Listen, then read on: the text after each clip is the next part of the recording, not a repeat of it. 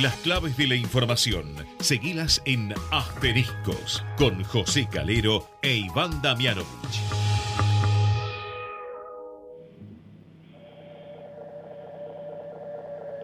Esto que estás oyendo ya no soy yo. Es el eco del eco del eco de un sentimiento.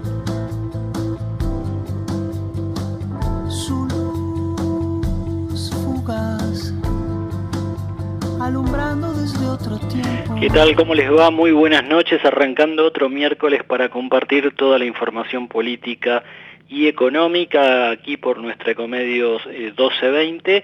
Bueno, muy cerquita ya estamos de las primarias, las elecciones primarias para definir los candidatos presidenciales y hay preocupación en todos los partidos, en todas las alianzas. Por el lado del gobierno le costó muchísimo llegar a un acuerdo con el Fondo Monetario Internacional, un acuerdo muy trabajoso en el cual el Fondo Monetario exigió que haya una mayor fortaleza, un mayor empuje, definiciones por parte del gobierno para reducir el déficit fiscal. Esa decisión empezó a notarse esta semana cuando eh, el gobierno dispuso la eliminación total de los subsidios a las tarifas de electricidad en el caso de eh, quienes eh, ganan más de 730 mil pesos, ya se están notando en las tarifas que están llegando, bueno, incrementos muy fuertes, llegan al 430%, con esa y otras señales que Massa está dando al Fondo Monetario, como de alguna manera el atraso en la actualización de las jubilaciones, que también se traslada a la de los planes sociales, bueno, es otra señal de eh, menor gasto público que está dando el ministro de Economía y precandidato por parte del oficialismo. Y del lado de enfrente, eh, Juntos por el Cambio, que atraviesa cada vez más cruces entre, entre sus principales figuras. María Eugenia Vidal salió a apoyar oficialmente en una extensa carta eh, la candidatura del jefe de gobierno porteño, Horacio Rodríguez Larreta, se definió Vidal y un par de horas después el expresidente Mauricio Macri cuestionó esa decisión de Vidal, dijo que con esa, con esa carta había desdibujado su perfil, hasta ahora la relación entre Macri y Vidal era óptima, eh, lo cual está marcando que las diferencias se acentúan de cara a las elecciones del 13 de agosto, donde las encuestas están marcando eh, distintas, distintos parámetros, distintos resultados, incluso opuestos, pero sí están señalando que existe un alto nivel de voto en blanco, de gente que o no va a votar o anula su voto o directamente vota con el sobre eh, vacío. Se notó en las últimas elecciones en el interior y muy fuerte en la de Chubut del, fin de semana pasado, cuando eh, los votos en blancos fueron eh, el, más votado. ¿eh? Alrededor del 40% de los sufragios fueron en blanco, obtuvieron más votos este, este, voto protesta del electorado que eh, el del ganador de las elecciones que estuvo en el 35.7%. Va a ser uno de los temas hoy, obtuvimos algunas, algunas declaraciones, algunos análisis de distintos referentes que vamos a compartir eh, con ustedes junto a Iván Damianovich. ¿Cómo estás Iván? José, buenas noches. ¿Cómo estás? Bueno, eh, las encuestas no se ponen de acuerdo, se conocieron en las últimas, en las últimas horas varios sondeos, Iván, estás, estás uh -huh. bien al tanto del tema, eh, sobre todo no se ponen de acuerdo eh, en, en, la proyección más difícil que es qué va a pasar en Juntos por el Cambio, lo de masa en el oficialismo está definido, habrá que ver Juan Grabois qué, qué nivel de pelea le da, pero se estima que Grabois no va a superar el 7-8%. Lo de Javier Milei obviamente también, es el único candidato, el único precandidato, pero la pelea entre Rodríguez Larreta y Patricia Bullrich está muy abierta, ¿no? es abierta y es con final este, eh, incierto, José, porque la realidad es que hay que tomar con, mucha precaución las mediciones, lo venimos diciendo en este programa desde hace tiempo, porque la realidad es que las encuestas que en serio valen, aquellas que en, todo caso pueden inferir de alguna manera cierto comportamiento y aún con reparos, son aquellas que se realizan de manera presencial, domiciliaria, de modo que eh, hay muchas este, mediciones que están, eh, bueno, eh, girando por, por, por el ecosistema de la política y de los medios de comunicación, que en realidad están basadas en llamados telefónicos, muchos de ellos con, con, máquinas, un sistema automatizado, que se conoce como IBR, y muchos también, muchas encuestas de tipo online, eh, donde la realidad es que eh, es difícil eh, inferir porque requiere de, muchos pasos que, bueno, no necesariamente indican una, una correlación con, con, la realidad, ¿no? Y siempre tengamos en cuenta, Iván, que la, mayor tendencia a responder a este tipo de sondeos es de la de la gente más politizada, ¿no? Por supuesto. Que, Por supuesto. y en ese aspecto, José, me parece interesante subrayar que hoy por hoy, si querés, eh, uno de los sectores más politizados precisamente responden a Patricia Bullrich. Eh, es decir, eh, hoy, si querés, dentro del justicialismo, que es naturalmente un espacio en constante ebullición política, con trayectoria, con historia, bueno, hay gran parte, gran, una gran cuota de decepción, por, por, por, lo pronto con el resultado de este gobierno que está finalizando, pero también con un candidato que ha pasado por, por diferentes estados, para decirlo de algún modo, y que no termina, si querés, de, de atraer eh, lo que debiera atraer eventualmente una figura de fuerte peso de tono peronista. Entonces, eh, eh, los que más movilizados están son aquellos que, bueno, buscan una, una referencia política consolidada, fuerte, con discurso duro, con discurso, si querés, poco eh, conciliador y bueno, eso precisamente es lo que representa por un lado Javier Milei y por el otro lado Patricia Bullrich. La entrevistamos a Marta Reale, directora de Reale de la Torre Consultores, eh, para, ver bueno cómo están observando ellos este, este fenómeno. Eh, la escuchamos y seguimos. en realidad, a ver, hemos hecho algunos estudios en el último tiempo, estudios cualitativos relacionados con ese tema y, hay dos cosas que están sucediendo ¿no? y que están todos eh, eh, correlacionados y tiene que ver obviamente con el desencanto y con la insatisfacción de las ofertas electorales. Eh, lo que sucede es lo que en realidad lo que manifiesta la ciudadanía, los focus groups, es que no va a votar por dos razones. En primer lugar, porque ya siente que, su voto no, no, mueve la aguja, que vote o no, el resultado va, siempre, va a ser siempre el mismo y siempre va a ser negativo para su metro cuadrado, digamos. Y por el otro lado, eh, también hay como justamente una insatisfacción con la oferta electoral y en ese, en ese sentido no prefieren quedarse en su casa porque no tienen no hay ningún dirigente eh, que les atraiga eh, respecto bueno, de esa posibilidad de movilizarse y, que les genere algún grado de expectativa. No sabemos aún si, bueno, mi ley puede llegar a, a, cumplir esas, digamos, con esos requisitos que está, que está eh, demandando esta porción de la ciudadanía y, puede ser ese vehículo con el que se canalice el desencanto. La verdad que hasta ahora, por lo menos hasta lo que han venido reflejando las encuestas en el último tiempo, ha sido de alguna manera ese catalizador del hartazgo, del desencanto. Bueno, la parte que aún no está tan clara es si esa gente finalmente va a, cristalizar ese sentimiento, vehiculizándolo a través de él, o, decidirá eh, quedarse en su casa como ha sucedido en las elecciones, con una proporción importante de las elecciones provinciales anticipadas. Bueno, Iván, ahí estaba Marta Reale de, la Torre Consultores. Em, lo, que está indicando es un fenómeno que siempre se dio en las PASO, que es que mucha gente dijo, bueno, esta es, la primaria, eh, por ahí mi voto no es tan útil ahora, y, después termina yendo en la elección general.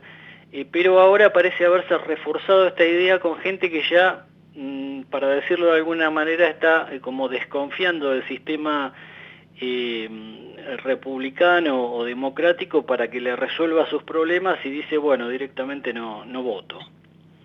Bueno, evidentemente, José, estamos muy probablemente ante la instancia de, eh, digo, es probable, ¿no?, de que esta sea la última elección paso que tengamos en Argentina, o tal como la conocemos, ¿no? Recordemos que fue una creación de, Néstor Kirchner eh, que se utilizó de alguna manera con, con, con, objetivos diferentes para los cuales fue diseñado y que nunca terminaron de conformar efectivamente elecciones internas para medir, en todo caso, o dirimir candidaturas dentro de los espacios políticos, sino que es casi como un anticipo de la elección general.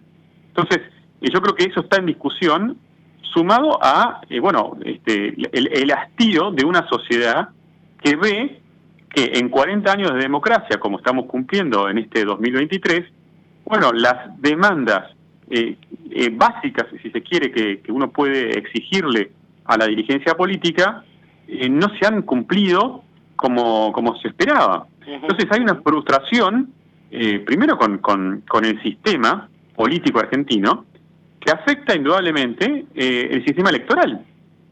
Y con una oferta electoral pobre, en definitiva, con candidatos que, eh, bueno, discuten temas muchas veces alejados de la agenda diaria, cotidiana de las personas, y que, bueno, lo estamos viendo ahora. Fíjate que, por ejemplo, en algunas provincias, tomemos el caso de Chubut, que recién hacías referencia en tu, en tu introducción, José. Chubut eh, ya votó las PASO en algunas ciudades, ¿no? Por ejemplo, en algunas ciudades se votó primero eh, una elección a intendente. Luego se votó, eh, primero las PASO, luego las elecciones a, intendente o jefes comunales. Luego se votó las PASO a nivel general. Ahora se votaron las generales, por ejemplo, para gobernación. Falta que todavía se vote la elección paso, eh, paso nacional, general nacional, balotaje. En algunas provincias se va a votar hasta cinco veces. Entonces, eh, bueno, eh, la realidad es que si uno tuviera una respuesta del sistema democrático o del sistema político acorde con esta exigencia que se les pide a, la, a la, sociedad de acudir recurrentemente a las urnas, bueno, podría explicar este, cierto entusiasmo. Bueno, lejos, estamos en la vereda opuesta. Bueno, tenemos, tenemos más eh, testimonios de, de, especialistas, los vamos a escuchar en unos minutos. Eh, Iván, eh, hoy eh, estuvimos trabajando en Noticias Argentinas con un informe eh, sobre la crisis habitacional que hay en la Argentina. el relevamiento lo hizo el CIPEC en conjunto con la Asociación Civil por la Igualdad y la Justicia, Techo y la Agencia Francesa de Desarrollo. la tengo en línea María Victoria Boix, que es directora de ciudades del CIPEC. Eh, María Victoria, José Calero e Iván Damianovich te saludan. ¿Cómo estás? Hola José Iván, ¿cómo andan? Bien, gracias por atendernos. Queríamos tener eh, tu palabra respecto de este de esta investigación, este relevamiento que se hizo, que está mostrando indudablemente lo, que se esperaba, que bueno, en, este escenario de pobreza en alza, por supuesto también afecta eh, lo que es el hábitat, pero contanos un poco las principales conclusiones que, sacaron ustedes con este trabajo. Excelente. Bueno, mira, te cuento. Nosotros vemos que hace muchos años, o sea, un poco escuchando ahí que estaban haciendo un balance de los 40 años de democracia, no logramos resolver la situación de las viviendas en Argentina. Uno de cada tres hogares no accede a una vivienda adecuada. O sea, no es solamente tener un, lugar cerrado y cubierto para ser construido y, habitado por personas, como dice la, Real Academia Española, ¿no? Lo que nosotros estamos buscando son viviendas dignas que están garantizadas por, por la Constitución. Entonces, eso significa que tienen que acceder a servicios, instalaciones, infraestructura, material de calidad, seguridad de tenencia, espacios suficientes, o sea, no estar afinados, ¿no? Y eso en una cada tres hogares de la Argentina o cuatro millones de, hogares no, no se da. Y esto viene, digamos, eh, con una tendencia en los últimos 20 años por lo menos. Entonces, lo que, lo que nos encontramos es que tenemos que cambiar la mirada y aprovechar un poco este proceso también electoral para poner en agenda que necesitamos avanzar en esta temática, así como eh, estamos de acuerdo con que la salud, la educación deben ser una prioridad para los argentinos y las argentinas, en que tenemos que atacar esta problemática de forma integral. Acá intervienen nación, provincias, municipios, todos tienen competencias al respecto en un país federal, entonces eh, hay que establecer una serie de, cuestiones de forma más articulada. Y acá lo que estamos haciendo desde estas tres organizaciones, además de querer visibilizar la problemática, es traer una, una serie de propuestas eh, para que sean incorporadas en una política pública futura, ¿no? Em, en este informe lo que trajimos fueron un, resumen, unas cinco grandes propuestas en las que, las que nos parece importante hacer hincapié y que creemos que la política actual no, no trabaja tanto, tiene que ver con, en primer lugar, generar eh, normativa de ordenamiento territorial.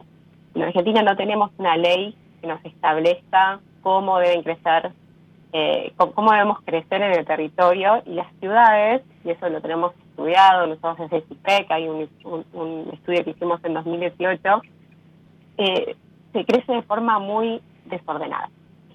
Y esto eh, no es que es un problema en sí mismo, parece, pero lo que se termina generando es ciudades más ineficientes, ¿no? Digo, si vos eh, tenés mucha más extensión territorial que lo que podés después llevar la infraestructura, que podés llevar el transporte, que podés llevar escuelas, todo va generando como una demanda nueva también por parte del Estado de servicios que, hay que, llevar y en el medio la gente vive en peores condiciones, no tiene acceso o conexión a, la red de agua, a las, a las cloacas principalmente, y eso se da en todos los sectores poblacionales, ¿no?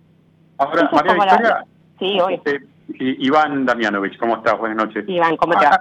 Hagamos un punto ahí.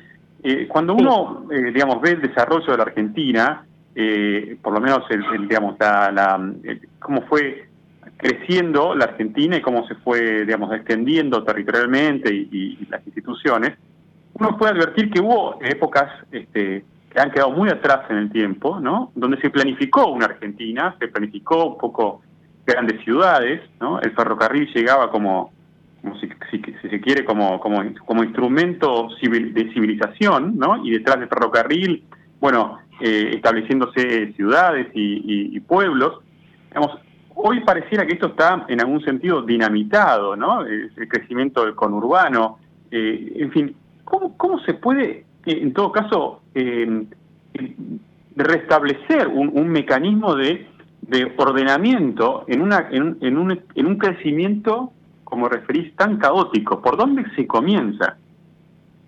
Bueno, es, es excelente la recepción. Lo que nosotros vemos es que efectivamente eh, pasa esto, se han perdido muchas capacidades de, de, planificación a nivel local, a nivel provincial y a nivel nacional no contamos con ningún marco de ordenamiento, algo que diga, bueno, esta es la competencia de tal, esta es, eh, estas son los principios rectores, de, acá no se puede pasar, esto es lo que, digamos, necesitamos ese primer nivel de, marco regulatorio general, pero también, y esto es, es, un dato muy interesante, solo seis provincias tienen leyes de ordenamiento territorial.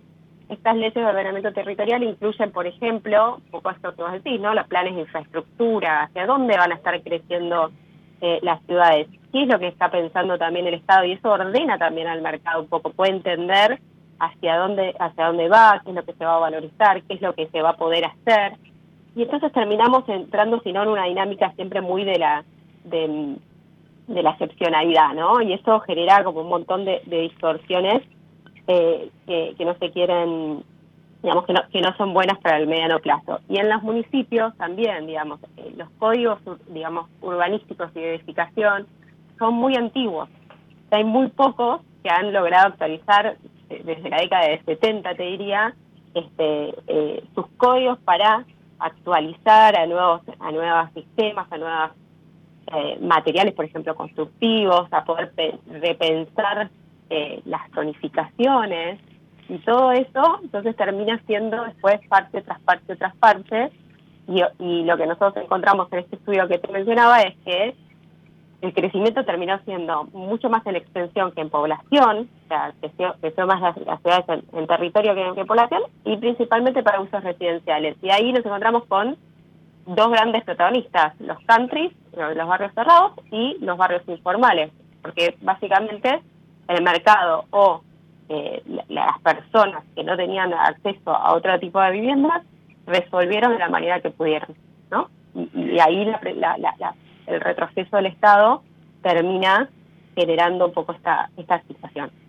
Bueno, y es la imagen eh, contradictoria que, se exhibe en varios partidos del conurbano, donde tenés eh, los barrios eh, privados, viviendas de lujo, bueno, separadas en algunos casos por un muro de villas de emergencia. Y yo estaba repasando algunos datos que ustedes difundieron, más de 5 millones de personas viven en los barrios informales, 66% no tiene acceso a, electricidad, 90% carece de acceso al agua potable, 97% a la red cloacal, 99% al gas. ¿Hay forma de, medir qué ha pasado con estos datos, en, por ejemplo, no sé, en los últimos 20 años? con los barrios informales, eh, en los últimos... Recién ahí empieza a haber un registro en 2018 de cuál es la situación. Antes era una problemática que estaba como, sabíamos que, estaba, que existía, pero no la medíamos, ¿no? Si no lo medimos, no, no existe. Por suerte en 2018 se empezó a generar el, el registro nacional de barrios populares y empezamos a tener una brújula. Y en 2022 se actualizó y, son estos datos que vos mencionabas, tenemos más de 5.000 eh, barrios informales en el registro, que son básicamente villas y asentamientos. Eh, entonces, lo que, lo que nosotros celebramos de estas tres organizaciones es que se avanzó en pensar un nuevo paradigma, y pues, esta ley salió con un consenso total en, en el Congreso, ¿no? que, que hay que ir hacia la integración y no hacia la erradicación eh, per se, porque generaba como también una inmovilización, de, digamos, no, se hacía nada al respecto, ¿no? Terminábamos como eh, mirando para un costado. Entonces, eh, y empezar a hablar de estos problemas. Entonces podemos ver que todo esto que, que vos mencionabas del acceso a servicios es, en realidad que no es que la gente no necesariamente, eh, la gente puede tener luz o puede tener gas, pero tiene que resolverlo de, de manera informal, ¿no? Entonces no tienen acceso a, las redes, a las redes de agua potable, segura, limpia, no tienen acceso a, las cloacas.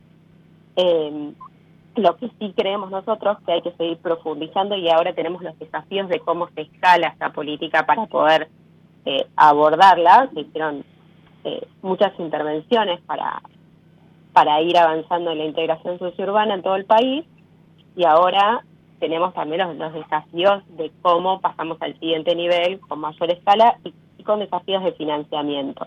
Acá nos parece eh, importante eh, saber que, digamos, para que se una idea, en 2022 se gastaron el presupuesto para, para la FISU, para los programas de, de integración, era de alrededor de 240 mil millones de pesos y 226 mil de esos eh, provienen de eh, el fideicomiso que, eh, que se nutre del impuesto país, o sea que básicamente es del impuesto al dólar y del impuesto a las grandes fortunas que son dos fuentes de financiamiento que probablemente desaparezcan en el corto plazo. el de grandes fortunas, ya digamos, no, no rige más.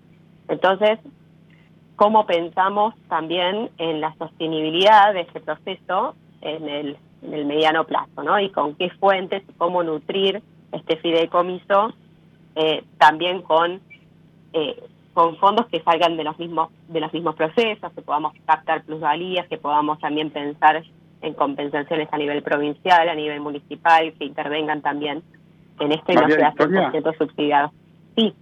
Eh, muy breve, porque tenemos que, pedirte ya, pero digamos, entre las, las propuestas que ustedes este, destacan, hablan de la implementación de un programa nacional de alquiler asequible. ¿Podrías brevemente decirnos de qué se trata?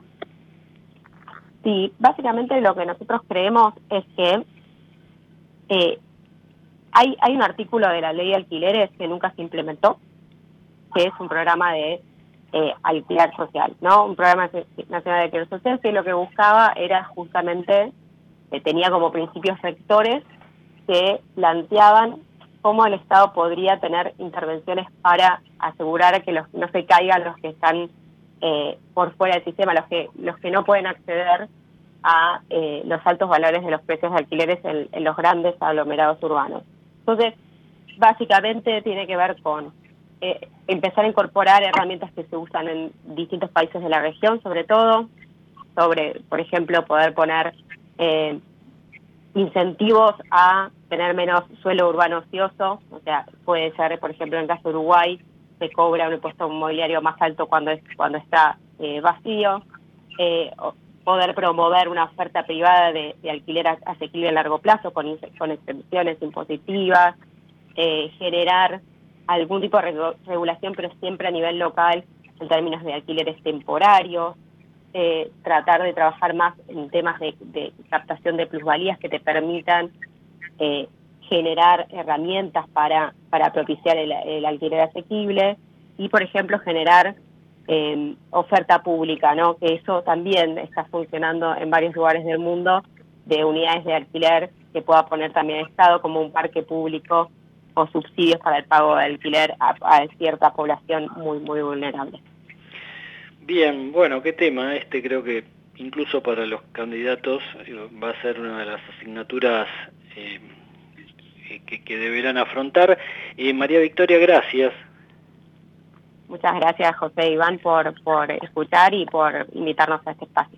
Bien, bueno, una profundización de lo que es la problemática de la pobreza. estábamos en línea con María Victoria Boix, directora de Ciudades del CIPEC. Iván, para redondear el tema político, tenemos una, una entrevista más que hicimos con la intención, bueno, de ver cómo está este tema de los votos en blanco, bueno, cómo, cómo es lo que viene. Lo escuchamos a Facundo Mordazzini, director de la consultora de imagen y gestión política eh, en asteriscos. Con respecto al ausentismo que se vienen dando en las últimas elecciones, notamos dos parámetros para estudiarlo. El primero es que siempre en las elecciones intermedias o en las PASO suele tener menor grado de participación. Los electores no le asignan el mismo nivel de importancia que, por ejemplo, en las elecciones presidenciales o en las elecciones generales. El ejemplo más contundente es ver, es comparar las elecciones del 2021 intermedias con las del 2019 presidenciales. Las del 2021 tuvo 10% menos de participación que la presidencial. El otro parámetro para, para entender el, el ausentismo es, por ejemplo, que en la campaña del 2019, el expresidente Mauricio Macri, cuando la ideologizó, logró tener mayor grado de participación de su electorado. Y, por ejemplo, observamos que el elector peronista, cuando se siente también desencantado o insatisfecho, suele desmovilizarse. Bueno, eh, un, dato, un dato clave ese que dijo al final eh, Mordazzini, Iván, y volvamos al tema de los resultados dispares que arrojan las encuestadoras, ¿no?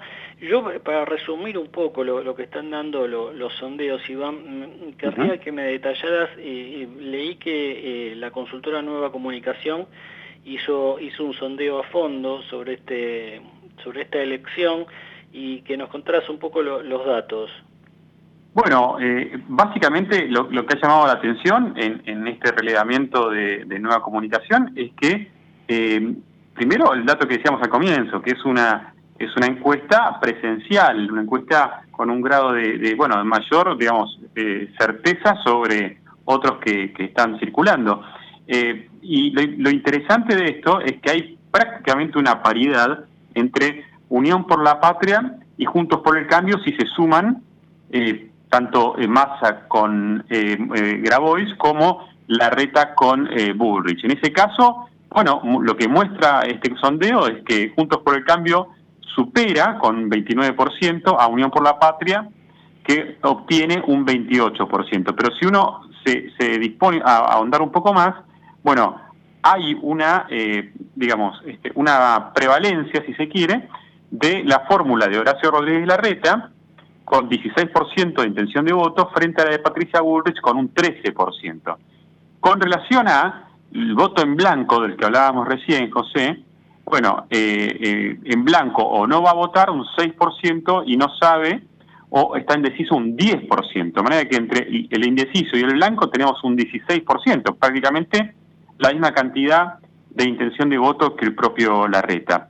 Y finalmente, en esta encuesta de nueva comunicación, José, el dato también llamativo es que en los diferentes escenarios de balotaje eh, prevalece la fórmula de la reta sobre Patricia Bullrich. Es decir, si se lo mide en un mano a mano contra Massa, la reta obtiene un 41% frente a Massa un 37%. En cambio, si se la mide a Patricia Bullrich contra Massa, el que gana en ese escenario es Massa, con un 40% contra un 36%. Y finalmente, si querés, en un hipotético escenario de balotage entre Larreta y Milley, Larreta obtendría un 42% frente a un 31% de Javier Milei. Como decimos siempre, este, hay que tomar todo con pinzas, todavía faltan días decisivos, este tamaño de la muestra de 1.780 casos, digamos, este, domiciliarios, presenciales, eh, que tienen un nivel de confianza de un 95,5%. Pero sabemos que a la hora de la verdad muchas eh, cosas eh, influyen en la decisión y este sondeo de nueva comunicación, bueno, hay que tomarlo como todos, como una brújula que está marcando una tendencia, pero que todo, bueno, puede modificarse sobre la hora, sobre todo en un escenario tan, tan cerrado como el que estamos observando en esta elección. Impacta, y ya como cierre, Iván, eh, el número de masa, porque, bueno, es un ministro de Economía que está con 120, 130% de, de inflación anual, un dólar que no le da tregua, hoy volvió a cerrar en 560 pesos, eh, bueno, toda la, economía intervenida, o sea que bueno, eh, se tiene que llamar dichoso masa de estar obteniendo este nivel de, adhesión y por supuesto es una alerta para la, la, oposición. Continuamos el análisis la semana próxima, Iván. Un abrazo grande, José, gracias.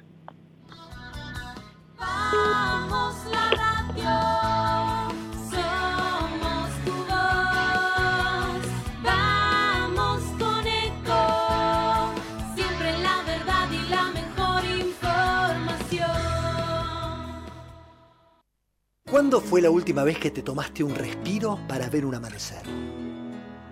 Descubriendo lugares distintos que te hacen soñar, emocionar. Lugares que se convierten en felicidad cuando compartís ese momento con amigos. ¿Cuánto hace que no te tomas un respiro para descubrir algo distinto? Catamarca es mucho más que un destino. ¿Cómo prevenir dengue, zika y chikungunya? Sin criaderos no hay dengue. Limpia tu patio de objetos que acumulen agua. Elimina agua estancada de recipientes. Reemplaza con tierra o arena el agua de tus flores. Tapa los tanques de agua y cisternas. Tira y perfora llantas para que no acumulen agua. Limpia floreros y bebederos. Recordá, sin criaderos no hay dengue. Intendencia Menéndez. Espacio cedido por la Dirección Nacional Electoral. Fuerza para bancarnos los paros, los piquetes, los bloqueos, las piedras y los morteros. Si no es todo, es nada. Bienvenida a la Fuerza del Cambio. Cristian Ritondo, Darina Banfi, Nicolás Mazot, precandidatos a diputados nacionales por la provincia de Buenos Aires. La Fuerza del Cambio. Juntos por el Cambio. Lista 504B. Espacio cedido por la Dirección Nacional Electoral. Imaginemos una Argentina distinta. Un país donde los honestos salgan ganando. Esa Argentina distinta es imposible con los mismos de siempre. Pongamos un punto y aparte. Milley Villarruel, precandidatos a presidente y vice de la Nación. La libertad avanza. Lista 135A. Espacio cedido por la Dirección Nacional Electoral. Vota Manuela Castañeira, presidenta. Lucas Ruiz, vice. Lista 13. Izquierda anticapitalista. Movimiento al socialismo. Espacio cedido por la Dirección Nacional Electoral. Vota contra la Agenda 2030. Vota a lo Bukele. Santiago Cuño, precandidato a presidente. Partido Movimiento Izquierda Juventud Dignidad. Lista 90. B. Espacio cedido por la Dirección Nacional Electoral. Vota. Soledad Yapura, gobernadora. Jorge Ayala, vice. Lista 276. Izquierda anticapitalista. Movimiento Avanzada Socialista. Informate en ecomedios.com. Seguinos en Facebook. Ecomedios Live. Acompañan a José Calero en asteriscos. Somos los que fabricamos la tele que tenés colgada en tu casa. Somos los que producimos el aire que acondiciona el clima de tu hogar. Somos los que hacemos el celu que te conecta con el mundo. Somos Afarte. Somos industria. ¿Estás por viajar? No importa dónde vayas. Disfruta desde que llegas al aeropuerto. Aeropuertos Argentina 2000 te espera con distintas opciones para darte un gustito. Wi-Fi libre y gratuito, opciones de estacionamiento y mucho más. Aeropuertos Argentina 2000. Ahora tu comercio puede cobrar aceptando las principales billeteras digitales. Llegó QR Credit para que puedas recibir pagos con transferencia que se acreditan en tu cuenta al instante, sin necesidad de CBU ni tarjetas, con las comisiones más convenientes. QR Credit fácil, rápido y seguro. Más información en www.bancocreditcop.coop. Banco Credicop Cooperativo. La banca solidaria. Aplicable la cartera comercial válido para titulares de cuenta que adhieran al servicio de pago con transferencia presentado por Play Digital SEA Modo a través de la banca Internet Credicop. Términos y condiciones disponibles en www.modo.com.ar. Más información en www.bancocredicop.com. Llegás a tu casa con un auto nuevo. Un auto nuevo llega a una concesionaria en un camión. Un camión sale a la ruta con 8-0 kilómetros de una planta. A la planta le llegan componentes de una fábrica de autopartes. A la fábrica de autopartes le llega el acero al acero, lo hacemos pensando en tu auto nuevo. Ternium. Acero para hacer. ¿Sabías que todos los accidentes por inhalación de monóxido de carbono son evitables? Chequea que la llama de tus artefactos sea siempre azul. No olvides ventilar los ambientes de tu hogar todos los días, verificando que las rejillas cuenten con salida al exterior y las ventilaciones no estén tapadas ni sucias. Y controla las instalaciones internas con un gasista matriculado. Con estos consejos, proteges a tu familia. Metrogas, damos calor. ICBC el futuro nos inspira. En el Ciudad sabemos que hoy ser el banco que te banca es ayudarte a ahorrar para que disfrutes de lo que más te gusta. Por eso con las tarjetas del Ciudad tenés descuento los 7 días de la semana para que ahorres en supermercados, combustibles, jugueterías, restaurantes y mucho más. Pedí tu tarjeta online y empecé a disfrutar todos los descuentos del Ciudad. Entérate más en bancociudad.com.ar. Vení al Ciudad, entra al banco que te banca. Promociones válidas hasta el 31 de 12 de 2023 para compras empresas realizadas en comercios de Dios o de rubro según corresponde en la República Argentina pagado con la tarjeta de Banco Ciudad y o modo para más información consulta de bancociudad.com.ar. Grupo Petersen, desde 1920 construyendo el país. Capacitate de forma fácil y gratuita. Accede al Instituto Legislativo de Capacitación Permanente en legislatura.gov.ar. Legislatura porteña. Nos une la ciudad. El Banco Provincia se está actualizando. Más tecnológico. Tecnológico. Más dinámico. Dinámico. Más innovador. Innovador. En otras palabras, el Banco Provincia está más 2.3. ¿O no? Voz con tono robótico. Así es, humano. Está más 2.3. Banco Provincia. Derecho al futuro. Futuro.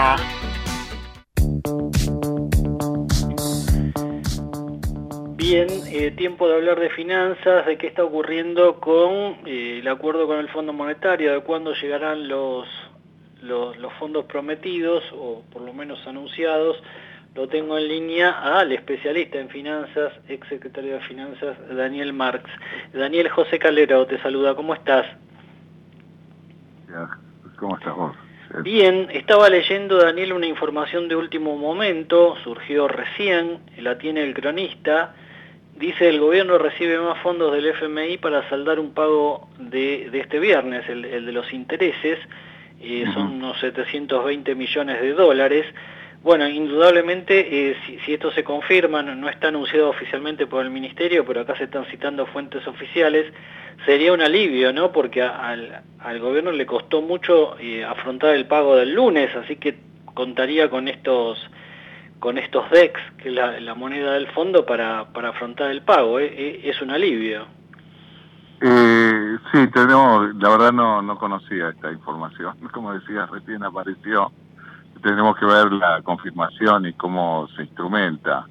Lo que ha ocurrido en los meses precedentes es que juntaban todos los vencimientos que había con el Fondo Monetario para hacer un solo pago a fin de mes, eh, cada uno de esos meses, y eso es algo aceptado normativamente por el Fondo Monetario. Habría que ver este, si es ese mecanismo o algún otro ahora. Claro. Bueno, y, mm, lo, impactante, por lo menos eh, para, para el mundo financiero, me parece, es eh, el, nivel tan bajo de reservas. ¿no? Hoy informó el Banco Central eh, reservas brutas por 24 mil millones de dólares, las netas o de libre disponibilidad, bueno, están en territorio negativo. esta situación, ¿hasta qué punto eh, afecta al mercado financiero?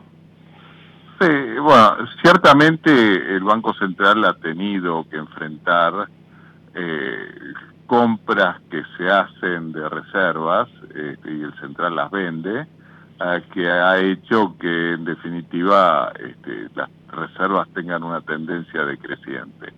Ahora, eh, la liquidez del Banco Central eh, es eh, más importante de lo que era el cálculo de estas reservas netas este, que se difunde.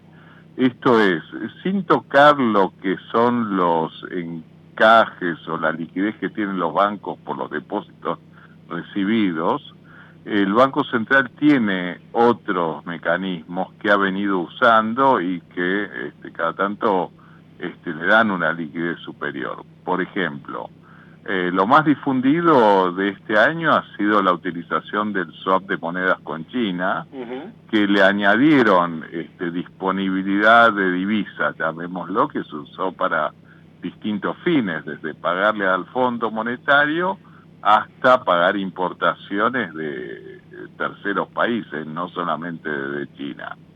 Ah, también hay otras líneas de liquidez este, que el Banco Central tiene ahí en su activo, llamémosle.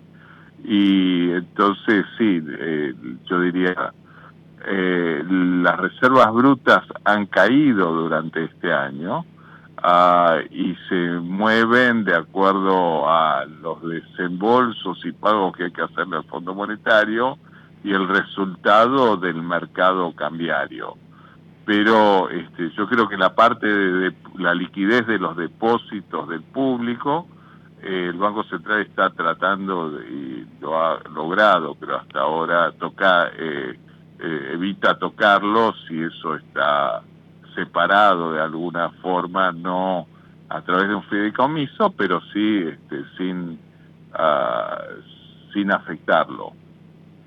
Bien, bueno, esto explica por ahí algunos algunas declaraciones que hizo el presidente del Banco Central en las últimas semanas, eh, bueno, bajándole el tono a este a este tema de la caída de reservas. Eh, en este escenario y teniendo en cuenta que en la tercera semana de agosto aparentemente llegaría el desembolso eh, del Fondo Monetario a partir de este nuevo de esta nueva revisión acordada mm. y te da la impresión de que el margen de maniobra a nivel cambiario eh, por parte del Banco Central eh, hasta fin de año, es decir, hasta que eh, asuma el próximo presidente, es manejable. sí, no es, no es holgado, llamémoslo. este, digamos, está recurriendo a distintos mecanismos. bueno, está ahora, decía, aparte de lo de los chinos, este, está lo de el préstamo financiero de la conocida como Corporación Andina de Fomento. Eh, está también la posibilidad, va, lo que se está haciendo, incentivar alguna liquidación a través del dólar llamado agro. Eh, ir de a poquito con distintas cosas, este, pero no es fácil. Eh, bueno, eh, indudablemente Sergio Massa busca eh, tranquilizar, venía anunciando el acuerdo desde hace semanas y, no, no, se oficializaba, ahora supongo que em, pronto van a, van a anunciar esto que esta noche trascendió, de que llegan estos fondos para pagar los intereses del viernes. Lo que sostiene Massa es que con esto, eh, digamos, eh, de alguna manera eh, el Fondo Monetario no va a hacer más ruido hasta que se clarifique el panorama electoral en la Argentina. eso puede ocurrir o en las elecciones de octubre o muy probablemente, según las encuestas, después en el, en el balotaje. Para lo que es el escenario posterior a ese balotaje, te da la impresión de cómo están los números de la economía que vamos hacia un, eh, una actualización cambiaria, digamos, hacia una medida para eh, reducir un poco el retraso cambiario del cual también habla el FMI? Eh, a ver, sí, bueno, hay que transitar de acá hasta allá. Decíamos que no es fácil y está este, estrecho, pero digamos, el, el gobierno ha hecho actualizaciones cambiarias o de tipo de cambio disfrazada. Eh, no es eh, la forma tradicional, quizás no es la más limpia, pero este, el dólar soja, el dólar agro, el de Qatar y todo eso, en realidad es un tipo de cambio diferencial superior al oficial ah, y eso, bueno, yo creo que en el promedio está incidiendo bastante. Tengamos en cuenta que, por ejemplo, la soja es el principal producto de exportación. Ahora, este, en estos últimos meses estuvo el efecto de la sequía y bueno, seguimos con el maíz, que no es un tema menor. Sí, sí, indudablemente, y el maíz que está haciendo subir los precios, eh, por ejemplo, de la carne. Em, bueno, eh, eh, en, este escenario, la oposición, que confía en ganar, de Juntos por el Cambio, que confía en, ganar las elecciones presidenciales, hay, hay, dos discursos, dos posiciones, dos propuestas muy, muy claras en materia cambiaria. por, por, un lado, Bullrich que dice, bueno, al día siguiente levanto el cepo cambiario, por el otro, Rodríguez Larreta, que sus economistas sostienen eso no es posible, hay que ir a una, a una transición, hay que hacerlo en etapas, eh, va a llevar varios meses. Eh, desde tu punto de vista, ¿cuál es la posición más razonable? yo creo que, eh, digamos, no hay tanta diferencia cuando uno habla con los equipos técnicos. Hay distintas formas de presentarlo eh, digamos, qué se entiende por levantar al, el cepo al día siguiente. A veces dicen no es la liberación total y absoluta, sino, eh, bueno, hay alguna corrección cambiaria, puede pensarse o no, este, hay este, digamos, un cupo este, de acceso por ahí superior, hoy son en teoría 200 dólares por mes por persona, pero en la práctica menos, dicen, bueno, lo van moviendo a partir de ahí, eso llaman levantamiento del cepo. Otros dicen, no, eso no es levantamiento del cepo, es este, bueno, el gradualismo para ir llegando y terminar de liberarlo unos meses más tarde. Pero por eso yo creo que en la implementación eh, hay más acuerdo de ir este, monitoreando eso. Ah, en la presentación, en el, el, las etiquetas, eh, hay algunas diferencias ahí, pero en la práctica no, no es tanto. Daniel, gracias, te mando un abrazo. Gracias, igualmente. Ahí estaba el exsecretario de Finanzas Daniel Marx en Asteriscos. Y ahora, el mundo que viene en Asteriscos, con toda la información sobre las tecnologías de vanguardia con Rodrigo Barber. Bueno, y todo lo que viene con Rodrigo Barber. ¿Cómo estás, Rodrigo? ¿Qué tal? Muy buenas noches, José. Bueno, impactaron algunas declaraciones que hicieron militares retirados de los Estados Unidos eh, sobre este fenómeno de eh, avistaje de ovnis, eh, los extraterrestres, que siempre estuvo dando vueltas desde hace décadas, pero queríamos repasar hoy un poco en limpio este tema, ¿no? y llegar por ahí a alguna conclusión. Sí, porque fueron realmente muy impactantes las declaraciones y bueno, eso repercutió muy fuerte en la prensa con titulares en los cuales afirman cosas como que Estados Unidos hace casi 100 años sabe acerca de la existencia de ovnis, eh, bueno, muchas cosas que se están afirmando y que no son del todo correctas. Eh, para poder llegar a un tipo de conclusión realista es importante tratar de entender qué es lo que pasó realmente en esas audiencias que hicieron estos tres testigos, estos tres ex militares o ex agentes de inteligencia de Estados Unidos, eh, en los cuales eh, básicamente lo que pasó es que se presentaron como denunciantes, son personas que vienen haciendo eh, declaraciones públicas en la prensa desde hace años y básicamente el Congreso se vio obligado a tener que escucharlos y que den sus testimonios. de estas tres personas, hay dos testimonios eh, que son eh, los de Graves, que básicamente lo que dijo es que él siendo piloto de la Fuerza Aérea eh, vio en ocasiones ovnis y que es algo que sucede habitualmente, pero que no lo denuncian. Después hay otro testigo que es eh, que es también otro ex piloto, que lo que hace es reclamarle al gobierno de Estados Unidos que se tome más en serio eh, el fenómeno ovni. Y finalmente el que dijo todas las cosas más eh, condimentadas, más interesantes, que es Grash, que eh, él lo que dice es que personas creíbles le informaron que existe un programa de ingeniería inversa, o sea, un programa que en base a naves extraterrestres que el gobierno de Estados Unidos tiene escondidas, están intentando desarmarlas para ver cómo funcionan y poder crear sus propias naves extraterrestres. Eso sería básicamente un programa de ingeniería inversa. Eh, dice que Estados Unidos tiene naves espaciales y que incluso tiene cuerpos extraterrestres. Ahora, ¿qué es lo que pasa? En la audiencia, eh, bajo juramento, le preguntan eh, si fue testigo presencial de todo eso que está afirmando, a lo que él respondió, literal, traducción de lo que dijo, eso no es algo de lo que yo mismo haya sido testigo. Eh, lo que comenta básicamente este señor es que todo lo que él cuenta son cosas que se lo dijeron otras personas, se lo contaron. Eh, da la impresión de que de que fue todo sobredimensionado, indudablemente es un tema que atrapa, interesante, eh, todos de alguna manera pensamos, bueno, qué interesante sería que, existieran otras, otras vidas en, el universo, pero la comunidad científica, Rodri, ¿qué es lo que está sosteniendo?